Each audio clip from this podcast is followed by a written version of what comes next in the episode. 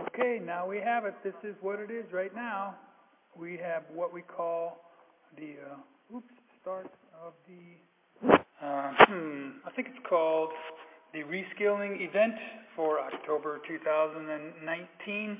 I'm uh, recording it on Audacity uh, on my laptop and also uh, just the uh, voice recorder on my cell phone.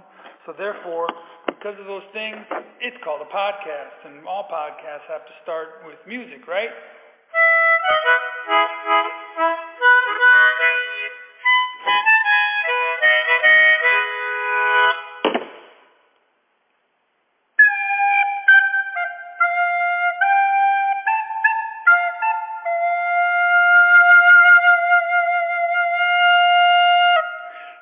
Nothing easier than doing that, even though I don't know how it sounds, probably not all that great, but that's fine.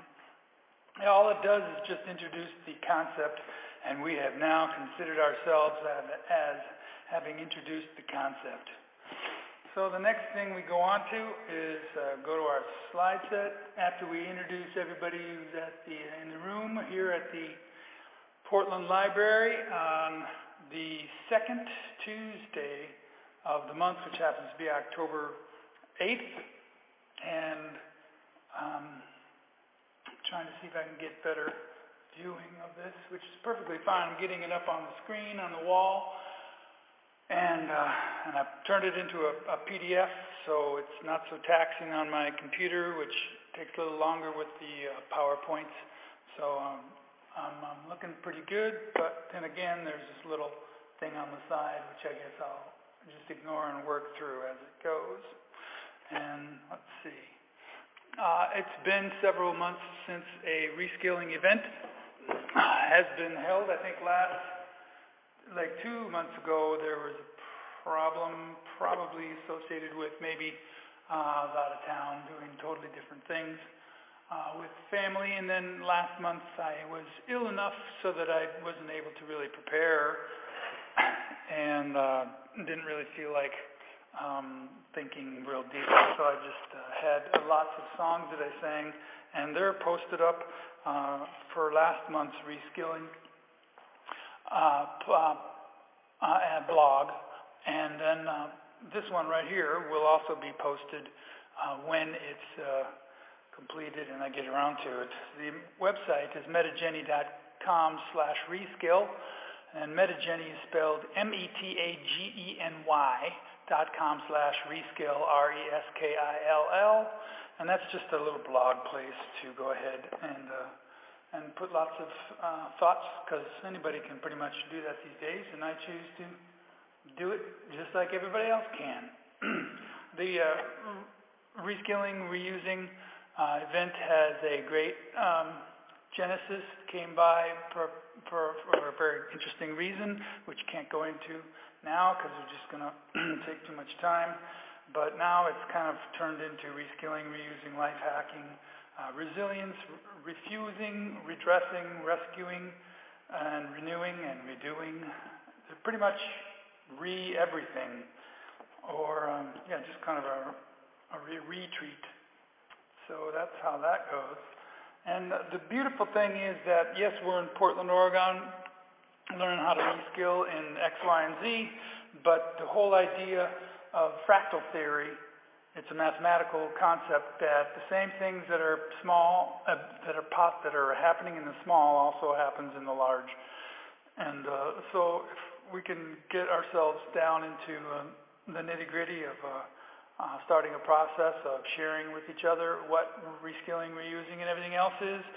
At the uh, micro level, we can also do that at the uh, macro level as well. And goodness knows that uh, humans are much used to um, going back and forth in a you know a family, small town, village setting for hundreds of thousands of years. But uh, what we're doing now is planet-wide thing, never been done before. So uh, fractal to the rescue, or else uh, nothing as far as I'm concerned.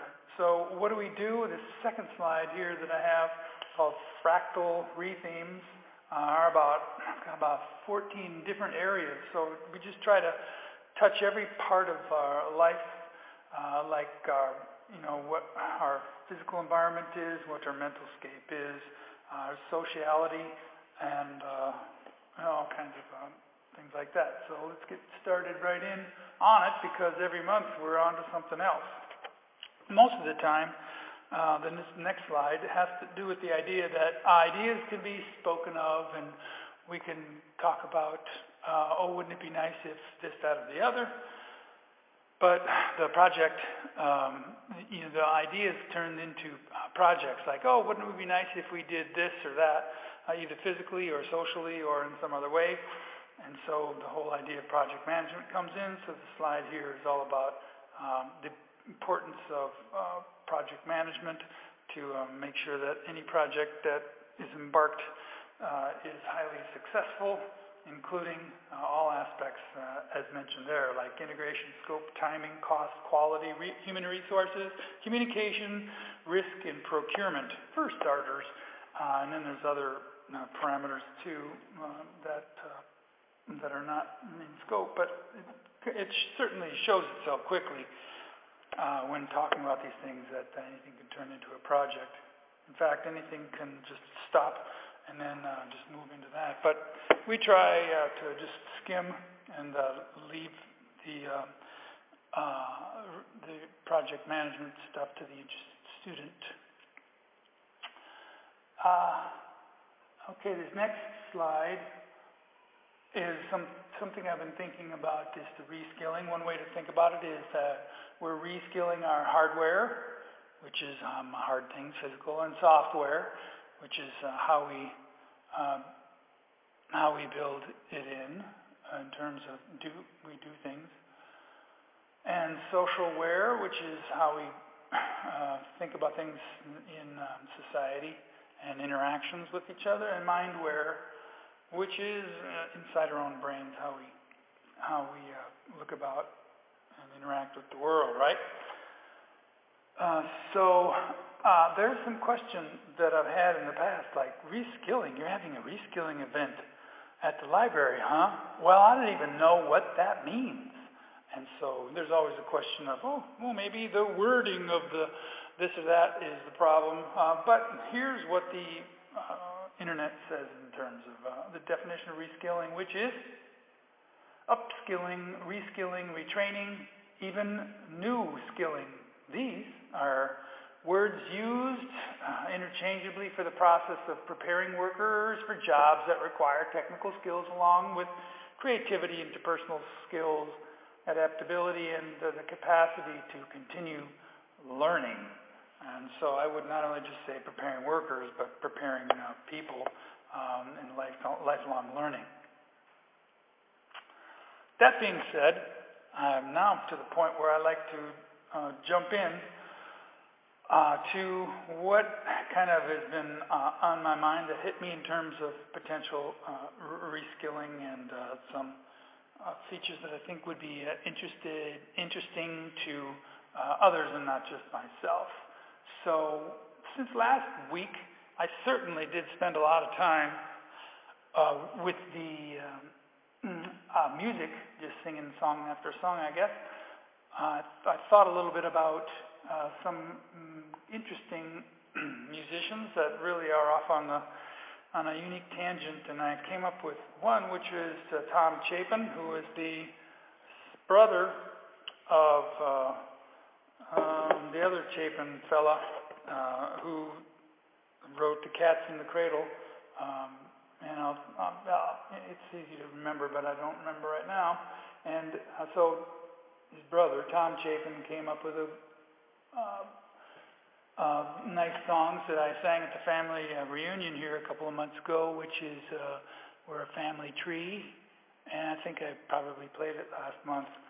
Uh, but it came came from Tom, and he's got another album, Give Peas a Chance. So it's uh, whole grain music for free range earthlings. It's a bunch of uh, children's songs, so why not? Um, and one that one song that I particularly like the words to it. I mean, the uh, singing and all that stuff is kind of simplistic, but the words are great for kids to listen to. Like when you stand at the sink, did you ever think about the running water down the drain? that it used to be in the deep blue sea, and before that, it was rain. So he goes on and on. The title of the story, uh, song is "Someone's to Use It," which talks about being uh, health, uh, clean, having clean water, etc. Mm, you know, aqua-mindedness, maybe. So uh, again, the music is probably an important uh, thing to keep in mind in terms of not only finding what other people are interested in, but supporting uh, what you find as important. I think I ran across another musical group, which I want to look into a little bit, uh, called the Anarchitects, which is to um, structure a world uh, where there's not so much uh, leadership from above and getting everything from uh, from the powers that be above, but more from doing it yourself and not really having uh, so much uh, hierarchical centralized power. So that's kind of a fun name for a group, Anarchitects. So I'll look into that later, I'm sure. But still, the idea of uh, music is very important. And then Tom Chapin, as I did a little more study about the guy, and he's still alive, uh, is that he has moved also from children's songs into storytelling. And just this past weekend, in eastern Tennessee, there was a National Storytelling Festival. And I went to the website this weekend and I pulled down one of their live streams and just heard lots of interesting uh, stories uh, of all kinds of uh, different ways to bring about um, the human flow of of uh, of what a story is, and uh, it, it's the best way to go about describing it is to just experience it, experience it, and listen to uh, how storytellers uh, weave uh, weave ideas in with uh, your mind and sensibilities. But that can happen you know, storytelling, it's a skill that doesn't have to be only done in eastern Tennessee in the first full weekend of October. You can also do it in uh, anywhere you can get a microphone and a spotlight and some Wi-Fi. Uh, you can also have a storytelling uh, event uh, and broadcast it live if you want to uh, and archive it up on YouTube. So all these things are always possible and can be done at a local level because we have uh, satellites spinning uh, and we can uh, have we have the uh, internet. And one of the things that when I was listening to the storytelling festival, and then this uh, slide that I have here is the website storytellingcenter.net slash festival is uh, is when they were breaking up, saying, "Okay, now it's you know time to go have lunch." They said. Uh, Okay, be kind to one another. And right now I'm wearing a Be Kind shirt, and uh, and that's uh, we got lots of them disseminated at the last uh, family reunion that I went to earlier this summer. Lots of Be Kind shirts, which is uh, not a, not a bad thing to promulgate if you're going to be uh, promoting something. So uh, other big events that kind of happened uh, recently that can also happen locally is something called uh, the world's biggest potluck. That was held in Iroquois Park on September 15th. And I didn't go probably because I was maybe still a little bit sick. Yeah. Uh, but it's I, the idea is to bring food as well as bring an idea of what your culture is, and then just around the table uh, share a little bit about your uh, history, where you came from, uh, starting with the food that you bring, and then the, the, who who are you are as a person. Uh, kind of uh, in a structured environment, so you don't have to go too long-winded, and everybody just kind of has a general sense of, uh, of goodwill towards uh, fellow human beings all in a magical atmosphere uh, of a beautiful park uh, in the middle of uh, you know Iroquois Park, right? So I guess that'll probably be next year too, in mid-September, which is uh, not a bad thing.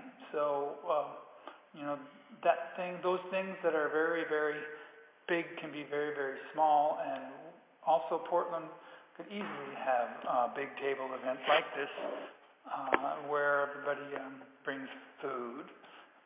Um, there's lots of festivals in Portland from time to time, but I don't think none, any of them have people bringing food. Maybe at church uh, potlucks, but that's um, something I'm not. I need to do little more research on if I wanted to present something about that. So that's that slide. And think I'm moving on here because I want to. And uh, so moving on from you know socio-cultural music kind of stuff, I'll move into fitness. And I try to do fitness but fail often. But I do have at least some small victories. And the first thing, uh, this slide that I'm showing is uh, labeled fitness. It's a very large picture of a map of uh, Portland, mostly the Ohio River, over by Shippingport Island, and it shows um, uh, my canoe path, and I do canoe on the Ohio River uh, downstream from the uh, dam and uh, from the lock. I put I turn on this software called Strava, free. And then I turn on my GPS and data, I think, yeah. And then it look it shows me wandering around the Ohio River back and forth trying to make my way and of course it's fantastic to remember uh, what all those different wiggles and dots were along the way and I highly recommend of course anyone who uh, wants to track their goings uh, to do that. Strava is something that the U.S. military has used, at least in the past. Um, so they've known that it's pretty much um, operable for um, for troops and uh, during exercises and things like that. Um, another thing I noticed about fitness over the last few uh, whiles is that um, sprinting is a thing that I recognize that I am really bad at and could get really good at, and it's the only way to get good at it is to do it. So if one sprints, which is sprinting is just maybe for five, ten seconds, just running as fast as you possibly can. It has to be kind of done outside. And quickly you become very tired but if you do that, like sprint, I don't know, once a week, I don't know, once every day, or um, such that, like that, you or maybe have a sprinting time where you do uh, 10 sprints a session, or maybe 100 sprints a session. So there's no limit to how much sprinting you can do, but it does activate your muscles to uh, go really fast and hard uh, which is something our legs are used to doing. It's not like we're making brand new uh, attempts, um, you know, to do things that we're never meant to do. Like humans were never meant to wiggle a mouse all day, and so we get um, we get uh, problems with our uh, ligaments and joints, tendons because of that. Uh, but sprinting is something that, um, while one can, one should, and so I'm definitely going to keep on doing that, and I need to remind myself, of course, you know, have I sprinted? And of course, it's going to be harder when it's starting to become fall now, where the, it's darker at nighttime. Uh, but I do have a straight space with uh, no curves, and the road is flat, so I might potentially have that ability. And maybe Strava is going to help me out, because Strava does show how fast you go and what your um, altitude is, as well as uh, your mapping of where you went. And see, another thing is when I uh, like to just hit the courts and play a little uh, basketball or just shoot around, but I'm starting to uh, recognize that as I get uh, stronger, I can uh, try to jump and then shoot the ball, which is a lot more requiring more core strength than just shooting while your feet are on the ground already. So these are simple things that you can do, like run and shoot baskets, And then it's uh, you just take it to the next level, which um, uh, this is uh, you know the, obviously this reskilling uh, event is to challenge uh, anyone to go to the to the next level in all things, including that in that way.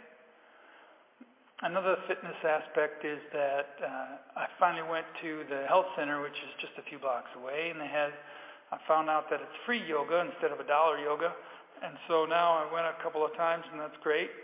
And then there was something that stopped me, prevented me two times in a row, and then now I get news that uh, they're stopping it until uh, January.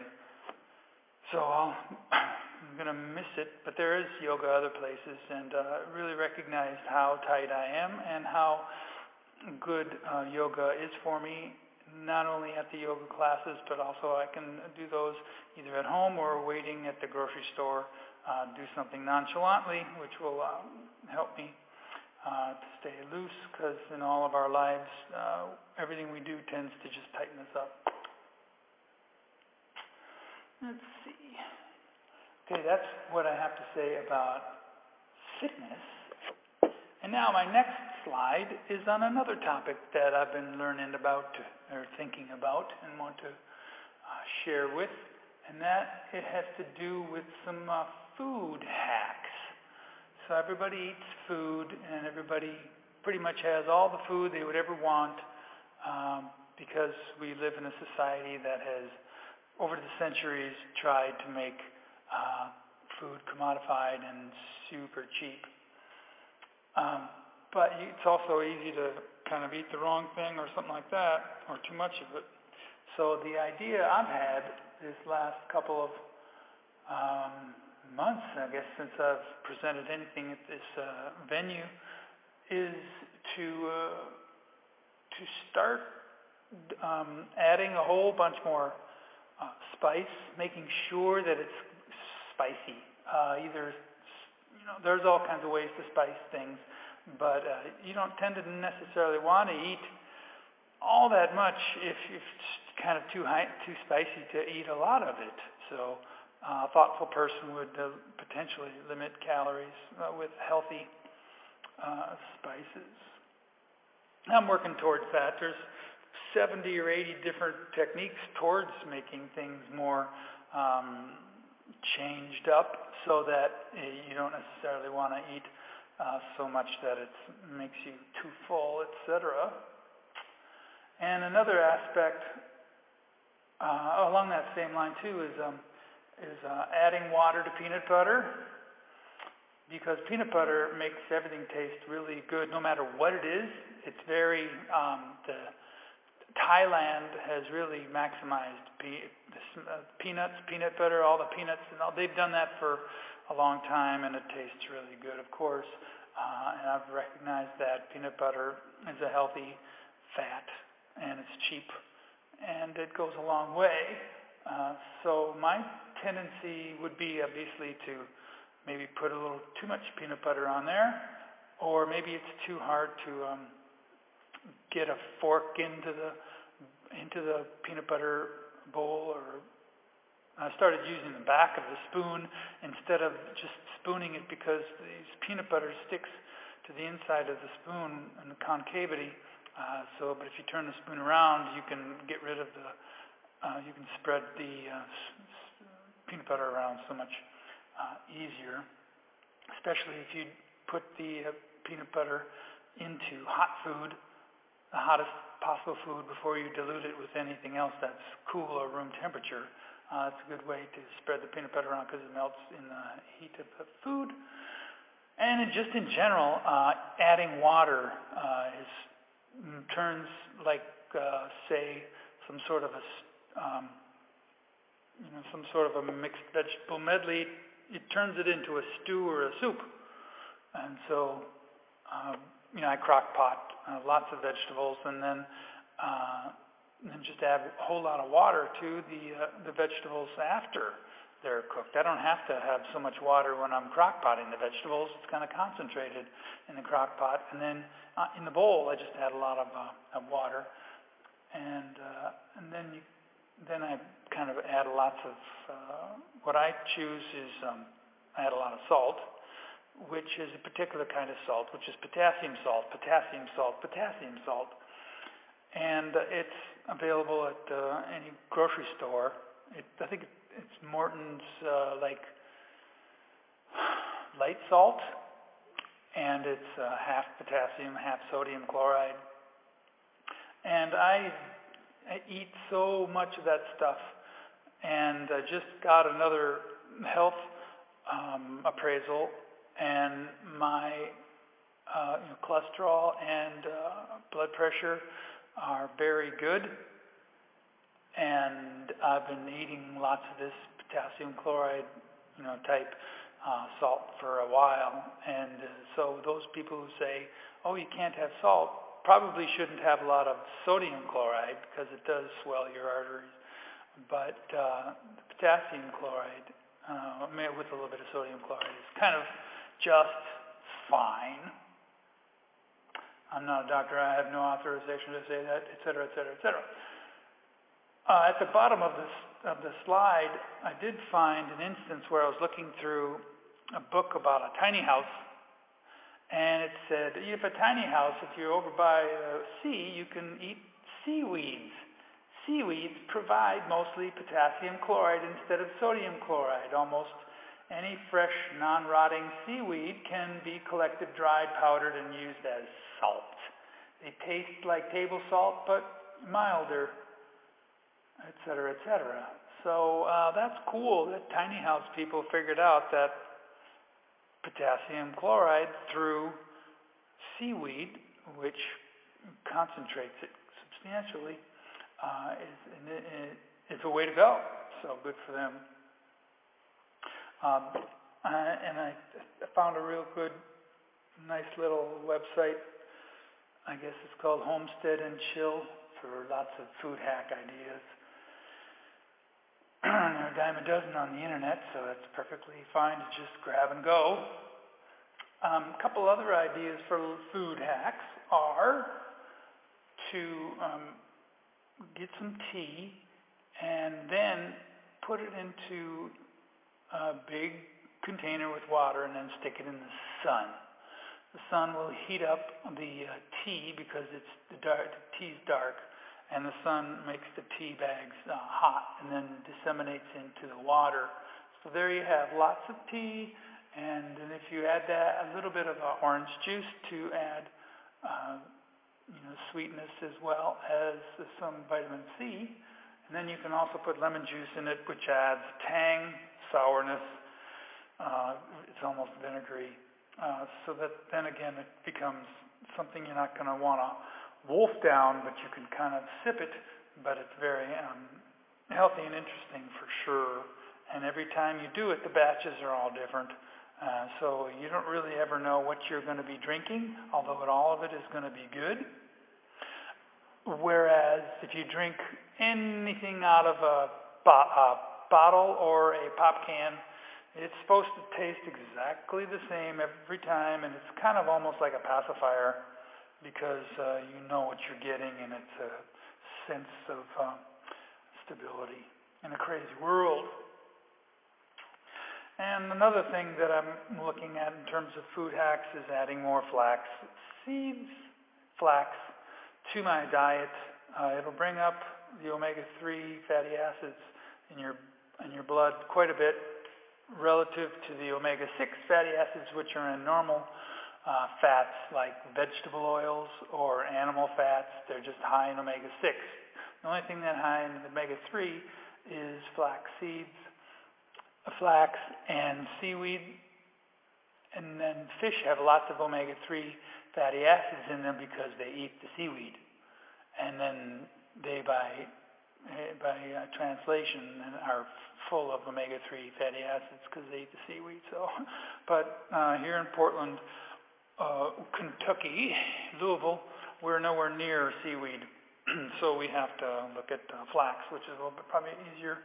We can, it grows uh, within about 300 miles of here, so ideally, uh, and so then you can buy whole flax seeds and then I went to Walmart and bought a coffee grinder and stick flax seeds in there and buzz them. And uh, then I can refrigerate the uh, flax seed powder because it does oxidize and lose some of its omega-3s when it sits out a lot. So it's better to only buzz that which, you know, to make a uh, pouch full rather than uh, several pounds of it. And then uh, it doesn't taste like kind of anything.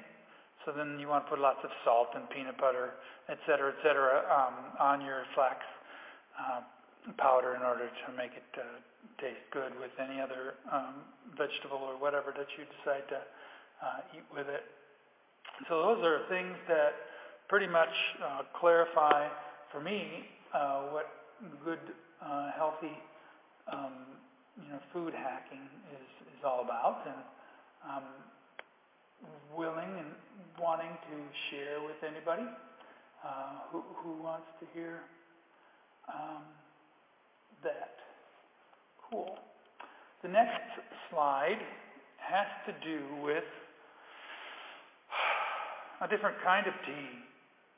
It's called compost tea. And if anybody has the same problem as me, it's one thing to generate compost because you are, uh, you know, rinds and uh, apple cores and um, cl- grass clippings.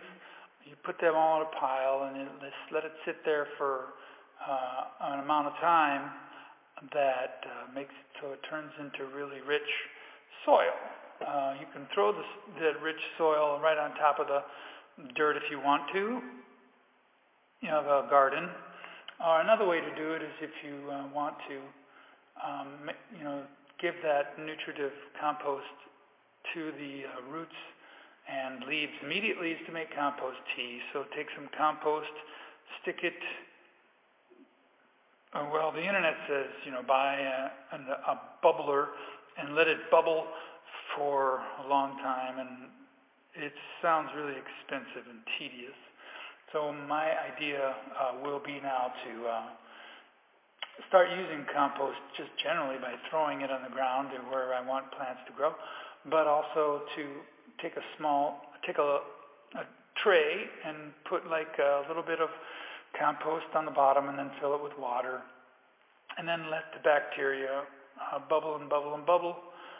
And it won't be so deep so that therefore there will be some airflow, um, which you don't need necessarily a bubbler if you have uh, shallow, low tray.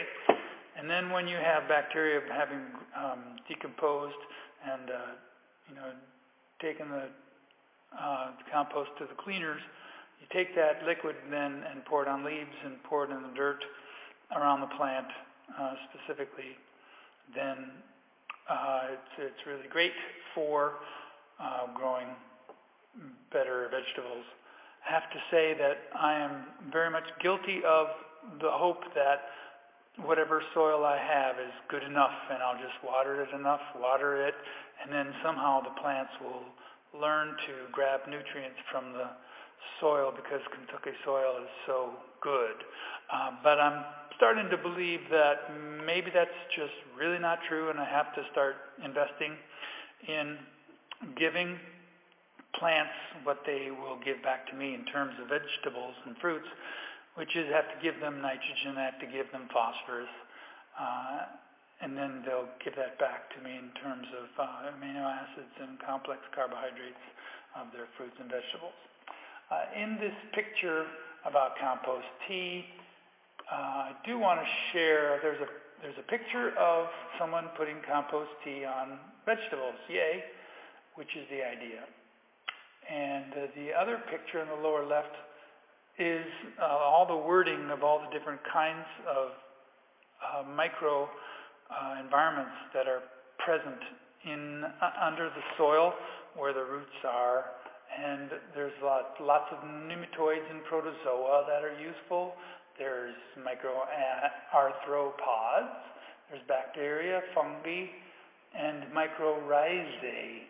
All of those things are not the plant itself, but they are nutritive to the plant because uh, they create an excellent uh, environment for growth. And so compost adds not only to the roots, but to the health of all the um, living things that are in the soil which is kind of weird. I mean, awesome. And I guess the first half inch is where most of the activity uh, is. At least that's what someone said. And then um, another thing that has practical um, value right here in Portland or anywhere on the planet is that uh, the virtue of wood chips can be, um, again, reiterated. Uh, just this last week, uh, you know, I asked a neighbor, hey, when you have a bunch of wood chips, you want to just dump them? And then, uh, so now there's lots of, of wood chips. Some wood chips that I have have been kind of rotting all summer, and they're good for putting on um, gardens. And then there's the newer, fresher wood chips, which can be used for pathways if you put uh, um, um, uh, that's what are they called, cardboard boxes down on the ground, and then you put wood chips over them. Then it's a great pathway, and it's a lot really hard for uh, weeds to break through uh, that for a lot of reasons. So, uh, and if if trees, shrubs, etc., get chipped through a wood chipper and uh, dropped and used locally, uh, then the local uh, gar- um, yard and dirt will be remain healthy and uh, more nutritive, and also you don't have to pick, take a truck out to some landfill and just dump the uh, dump the wood there, which is kind of a waste. So uh, wood chips is the way to go. I think there also is the ability to buy your own uh, wood chipper and then just chip your own wood. But that's kind of a little bit probably too expensive maybe. I'm not sure. Especially when you can get you know two or three truckloads of it uh, just by asking someone and it's there on your porch next uh. So the next uh, life hack I have has to do with I guess uh, maybe house hacking.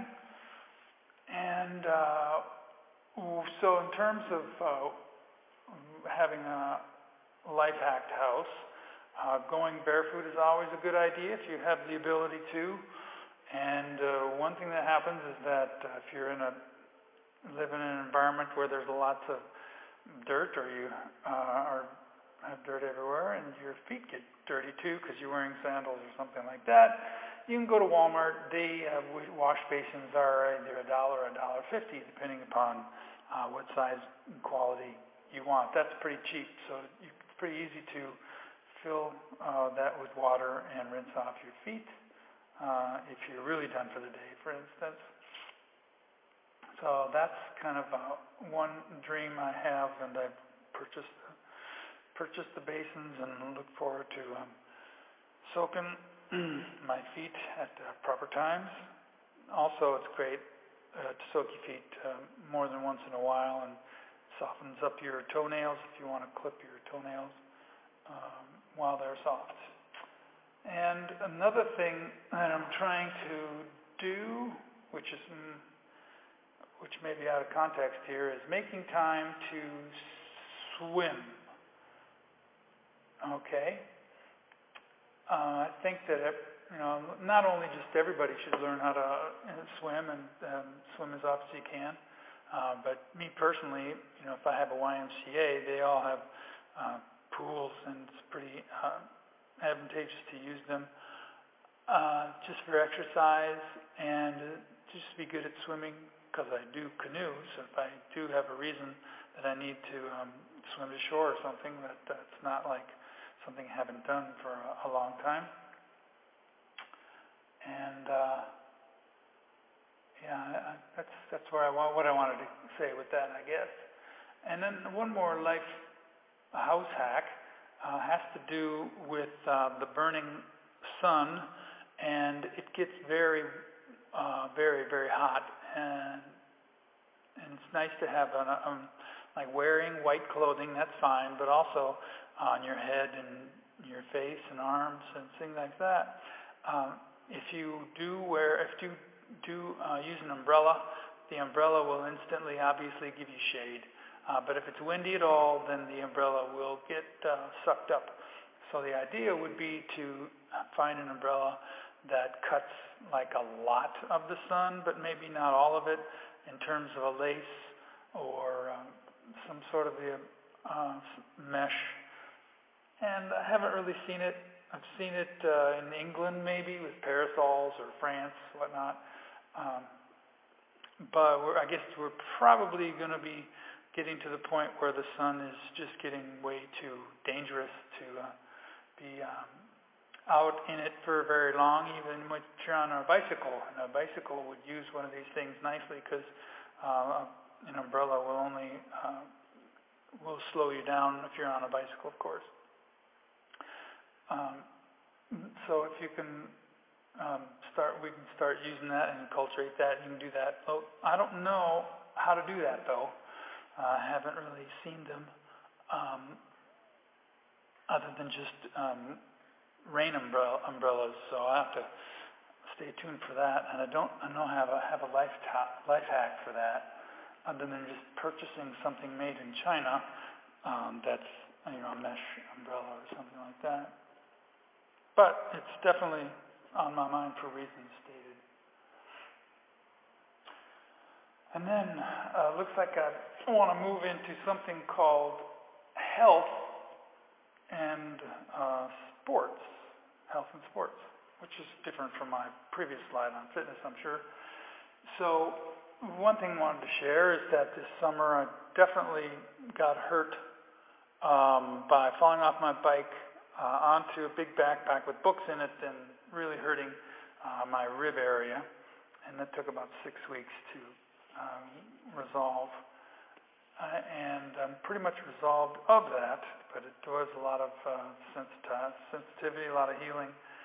Um, so what's weird is if you do mess up your ribs, there's a lot of popping and grinding and clicking uh, that happen while it's um, healing itself. But uh, ribs have been around since the dawn of time. In fact, trilobites, which are the oldest first um, fossils, uh, that are down in the uh, falls of the Ohio here, um, they have they had ribs, and you can easily see their ribs. And so it's one of the first things that um, Mother Nature figured out. It's like, yeah, ribs.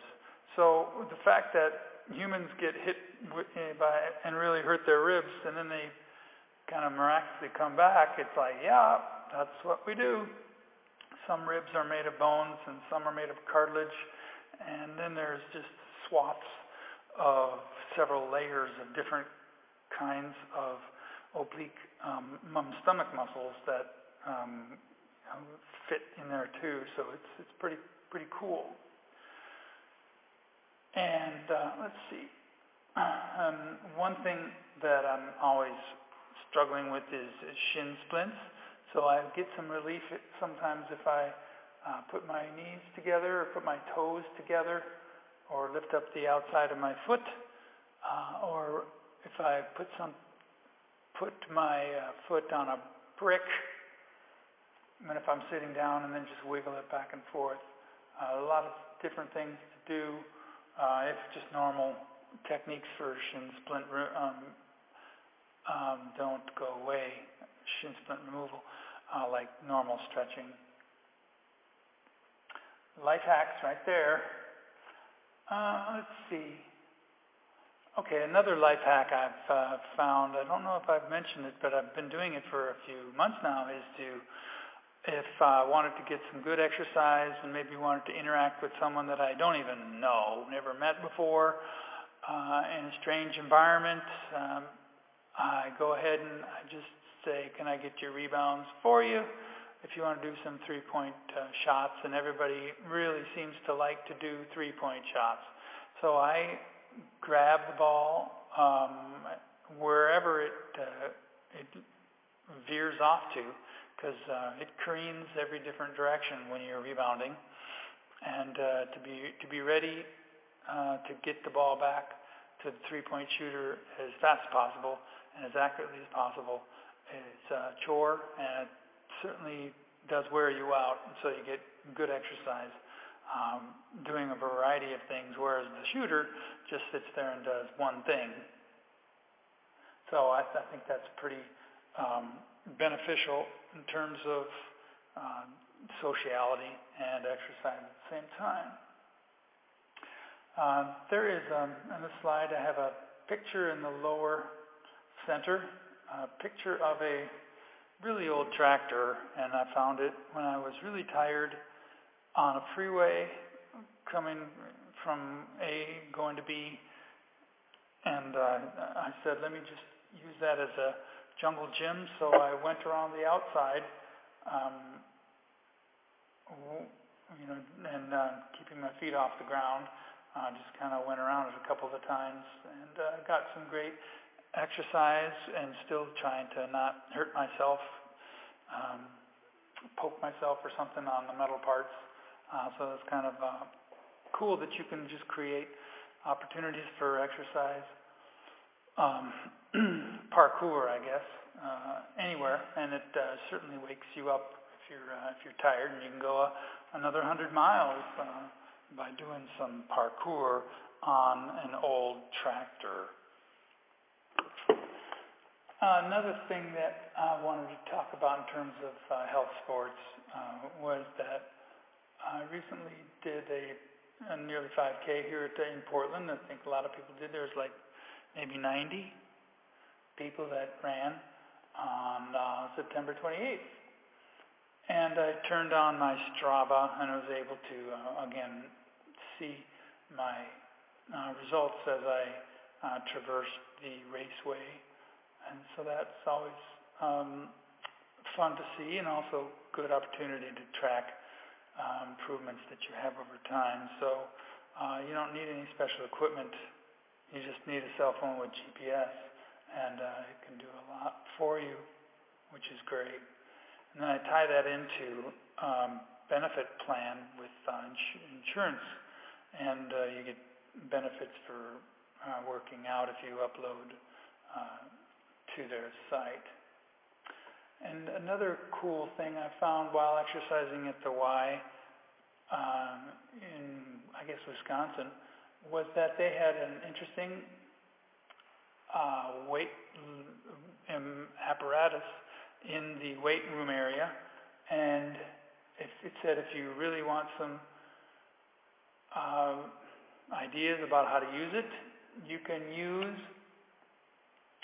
uh, you can use the uh, oh gosh I forget what the what the uh, thing is called, but it's a bunch of squares and uh, black and white uh, squares that allow the uh, computer to image it and then um, figure out what website to go to.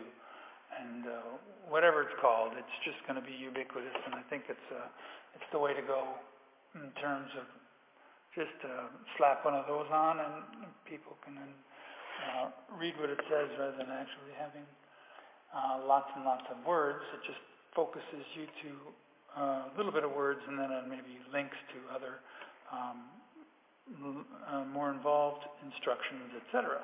So uh, nice to see combination of really heavy lifting environment and then kind of a heady uh, website gathering. So it's, it's going to be more and more like that in the future, I think. And uh, I think I've probably um, uh, penned a article in the Portland Anchor a couple of years ago uh, about just that idea. So uh, it's something that I've been thinking about for a while. Then I wanted to talk a little bit about uh, the city in general.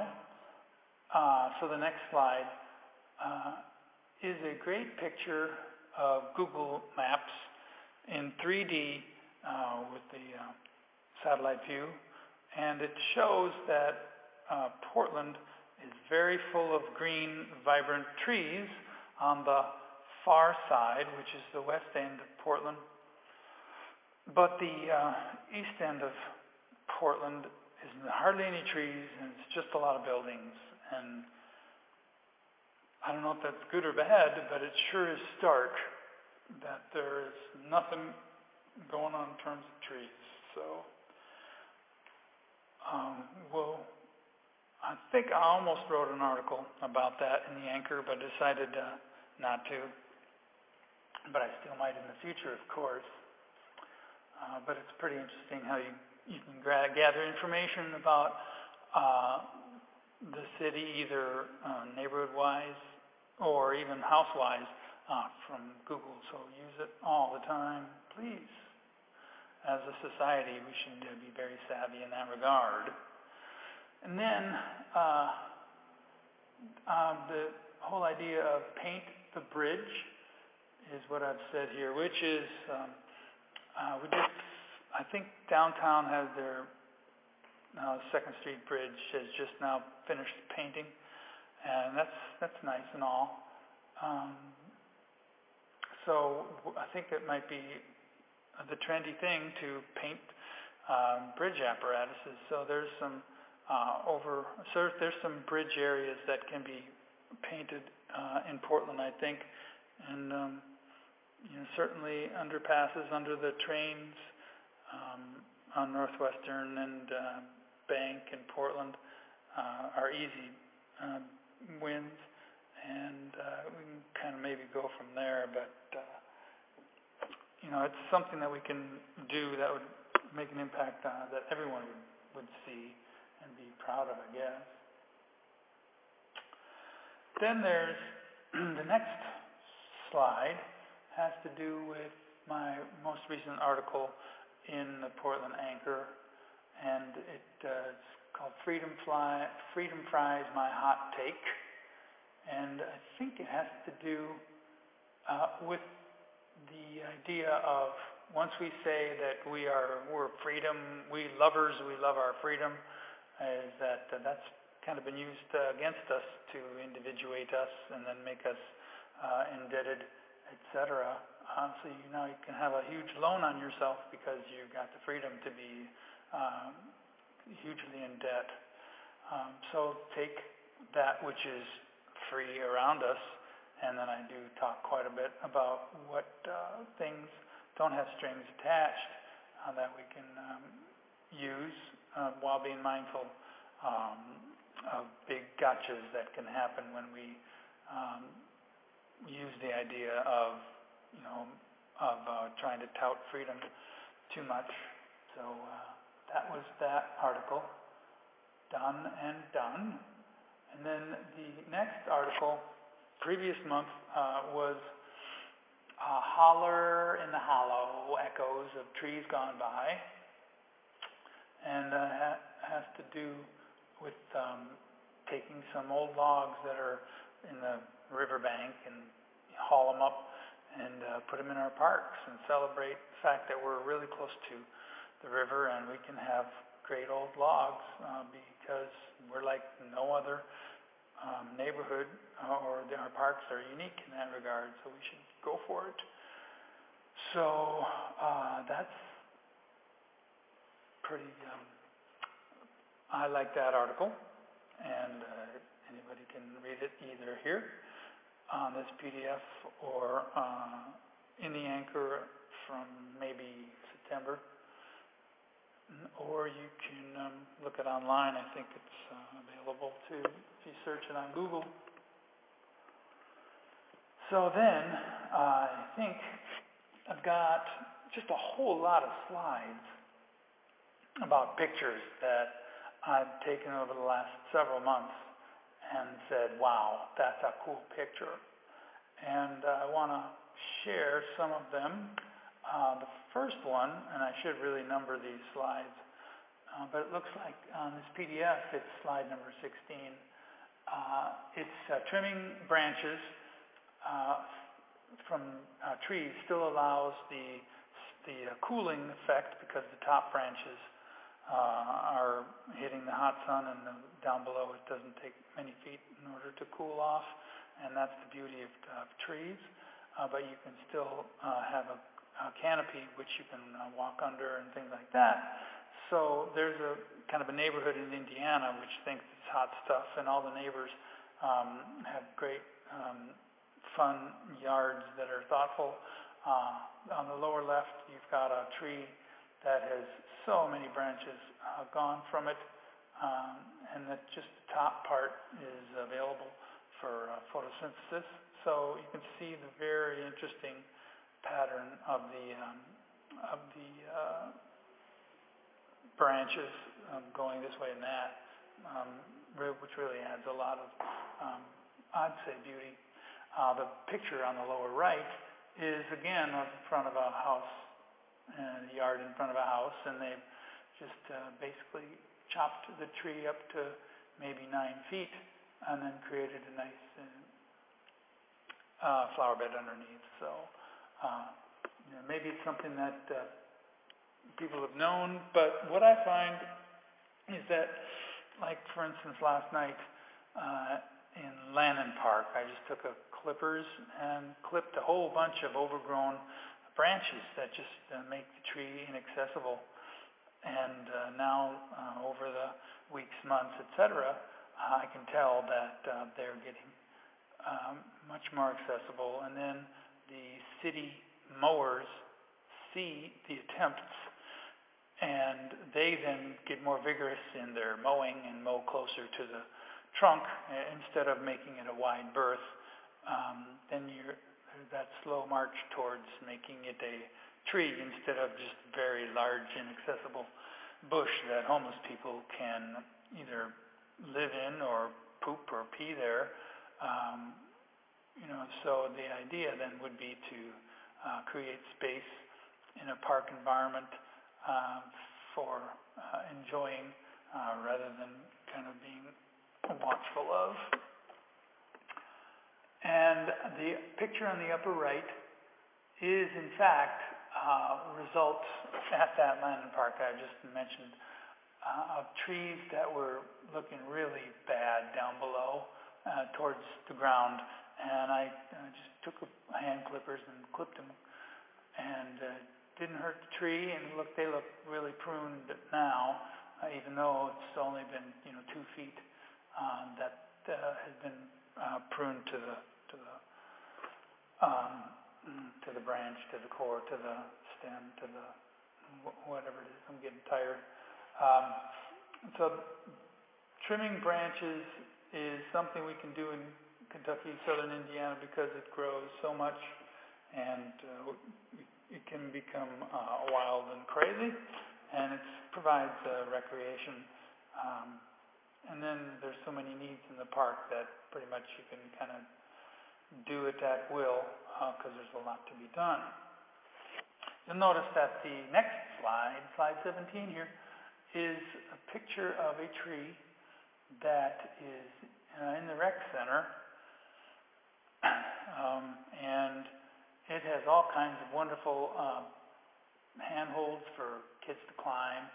And I don't know that eh, there's a few smaller branches that kind of make it a little bit tougher uh, for kids to climb. So I think my goal would be to you know, get up there and nibble off the tiny branches uh, so that you know there can be branches towards the outside of the tree where the sun is, and then the inside you don't have these straggly branches, but you have them clipped off so that uh, kids can climb the tree, and you can see that there's so many branches that uh, they wouldn't really fall; they would just you know clobber themselves down to the next uh, rung, uh, and therefore uh, kind of have a, the joy of being a kid, as far as I'm concerned. So uh, I look as, at trees as jungle gyms like other people may not. Of course, I have to say that uh, I'm not really saying this, and don't come after me if I uh, if your kid wants to go ahead and do something on um, on a tree and be a little bit half crazy and half drunk and half on drugs and uh, half too tired in the middle of the night. Uh, you know, people have agency and they have to also uh, use sober judgment at all times. Other things relating to, um, I guess, green things, but have to do with uh, gardening. So the slide number 18 has to do with uh, what I've seen in Portland. So upper left is a picture of uh, Love City, maybe 26th and, uh, and Slevin, maybe something like that. And uh, they've got a you know, a plastic house. I think they're called high houses or something like that. And uh, they've also got some raised beds uh, just out in the out in the sun, and they've got some dead wood that they've cobbled together and turned it into an archway. So it's very attractive, and it seems to be growing uh, really well. So good for them for uh, doing uh, good for the community. Apparently, they did get uh, lots of advice from local chefs and say, what do you uh, what do you want to grow here? So there's herbs and things like that that restaurant chefs can uh, can use. So it's um, you know, if you ask the right questions, you can get good results. The lower left is another Portland picture, another community garden, and I don't. There's not really a lot I know about it. Maybe I should uh, stop and read the sign if there is a sign, and so I can learn uh, more about it, but it's somewhere near the Habitat for Humanity um, restore. Yay, restore. Then the picture on the lower right uh, is uh, in my backyard. There's a, uh, several stumps that have holes in them, and the, the holes are filled with dirt, and then put a potted put a put a vegetable garden plant in there, and so um, the picture on the right is not really thriving all that well, uh, but the picture on the center bottom is when earlier in the summer uh, it was growing uh, quite well, and there was I think mushrooms growing uh, in there too, because mushrooms love um, consuming wood, and so it's quite the uh, microenvironment that was uh, being housed uh, in summer as it uh, as it grew. So that was kind of a, fun experiment, which didn't produce any fruit, which means I probably needed to put some compost or compost tea on it or something like that. Am I right? And then the other more uh, gardening things uh, have to do with uh, here at the library, the lower left picture is, uh, you know, taking of tomatoes and uh, consuming them because they were just watered, planted and watered, and uh, in the nutrient soil. So that's cool that libraries can turn, be turned into that. Um, can't even see, but it's a little half barrel there. Um, but I did go to, um, you know, a Wisconsin library earlier this summer, and when I went, I noticed that there was uh, a garden at the library, but it was quite substantial and uh, doing very well. Uh, you know, so that's the picture on the right. You've got some all kinds of uh, good, good um, garden produce uh, just taken off there. So uh, good, good for them for stepping up and, uh, and going all out in the uh, library environment. So since there's a lot of random people that come to libraries, it's a great environment to expose people to things.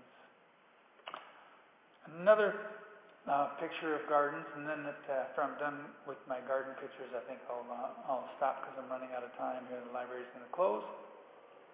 In a community garden, neat things can happen. For instance, I went to uh, Minneapolis. There's a community garden there. The picture on the left, they put a four by four post in the middle of the garden and put very bright signs that say, "May peace prevail on earth." And gosh, I don't know what it says on the other side. Oh, it says the same thing, but in a different language because it's multicultural there in Minneapolis, and um, people with pride uh, from different ethnicities um, and languages um, like to um, say things and yes, may talk about peace in all different languages. Another thing that's present at the community garden there, the Cochrane um, Community Garden, is uh, milkweed for the monarchs. That's uh, in that picture, same picture. And also in that same picture is a well-tended uh, little library. so people can just open up and start reading, take a book, leave a book. Uh, so and a picnic table as well. So and, and they've got a fence, but it's made out of uh, of wood, a wooden wooden rail fence there. It's kind of fun. So they've got a lot of assets there that are being uh, utilized. And at that site, there is, and a picture of it at the lower right-hand corner is a little structure with a sign that says Shares Shelf share shelf. So if you have extra, you can just put it there and it, uh, there's a little shade there so it doesn't get burned in the sun. And you can see that there's nothing there since probably people grabbed. And that made me think, huh, I wonder why there's nothing in the share shelf. It could be that there's nothing being produced or somebody just grabbed it because they love to grab the food.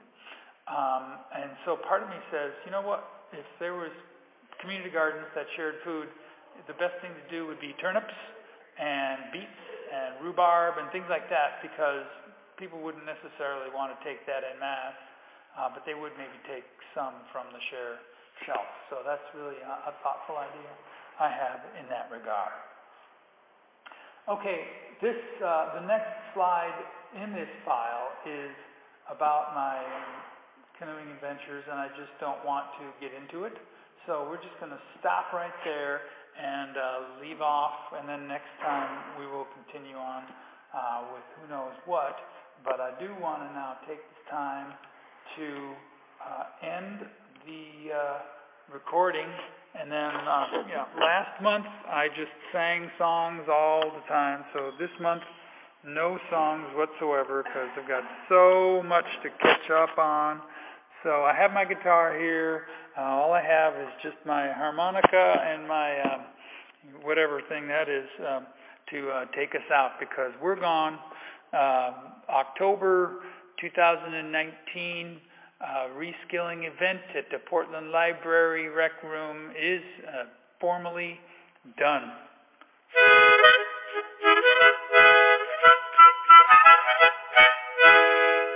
Okay, not to be outdone, I have to go say that if you want to hear about this recording and the audio and the visual as well, you go to metagenny.com slash reskill, just a reminder. And then, um, you know, look for um, new updates, uh, I think every time on Facebook and the, and the PNI, Portland Now uh, Incorporated uh, Facebook uh, group. You can just see when the next one's going to be if you don't haven't already put it down in your calendar already.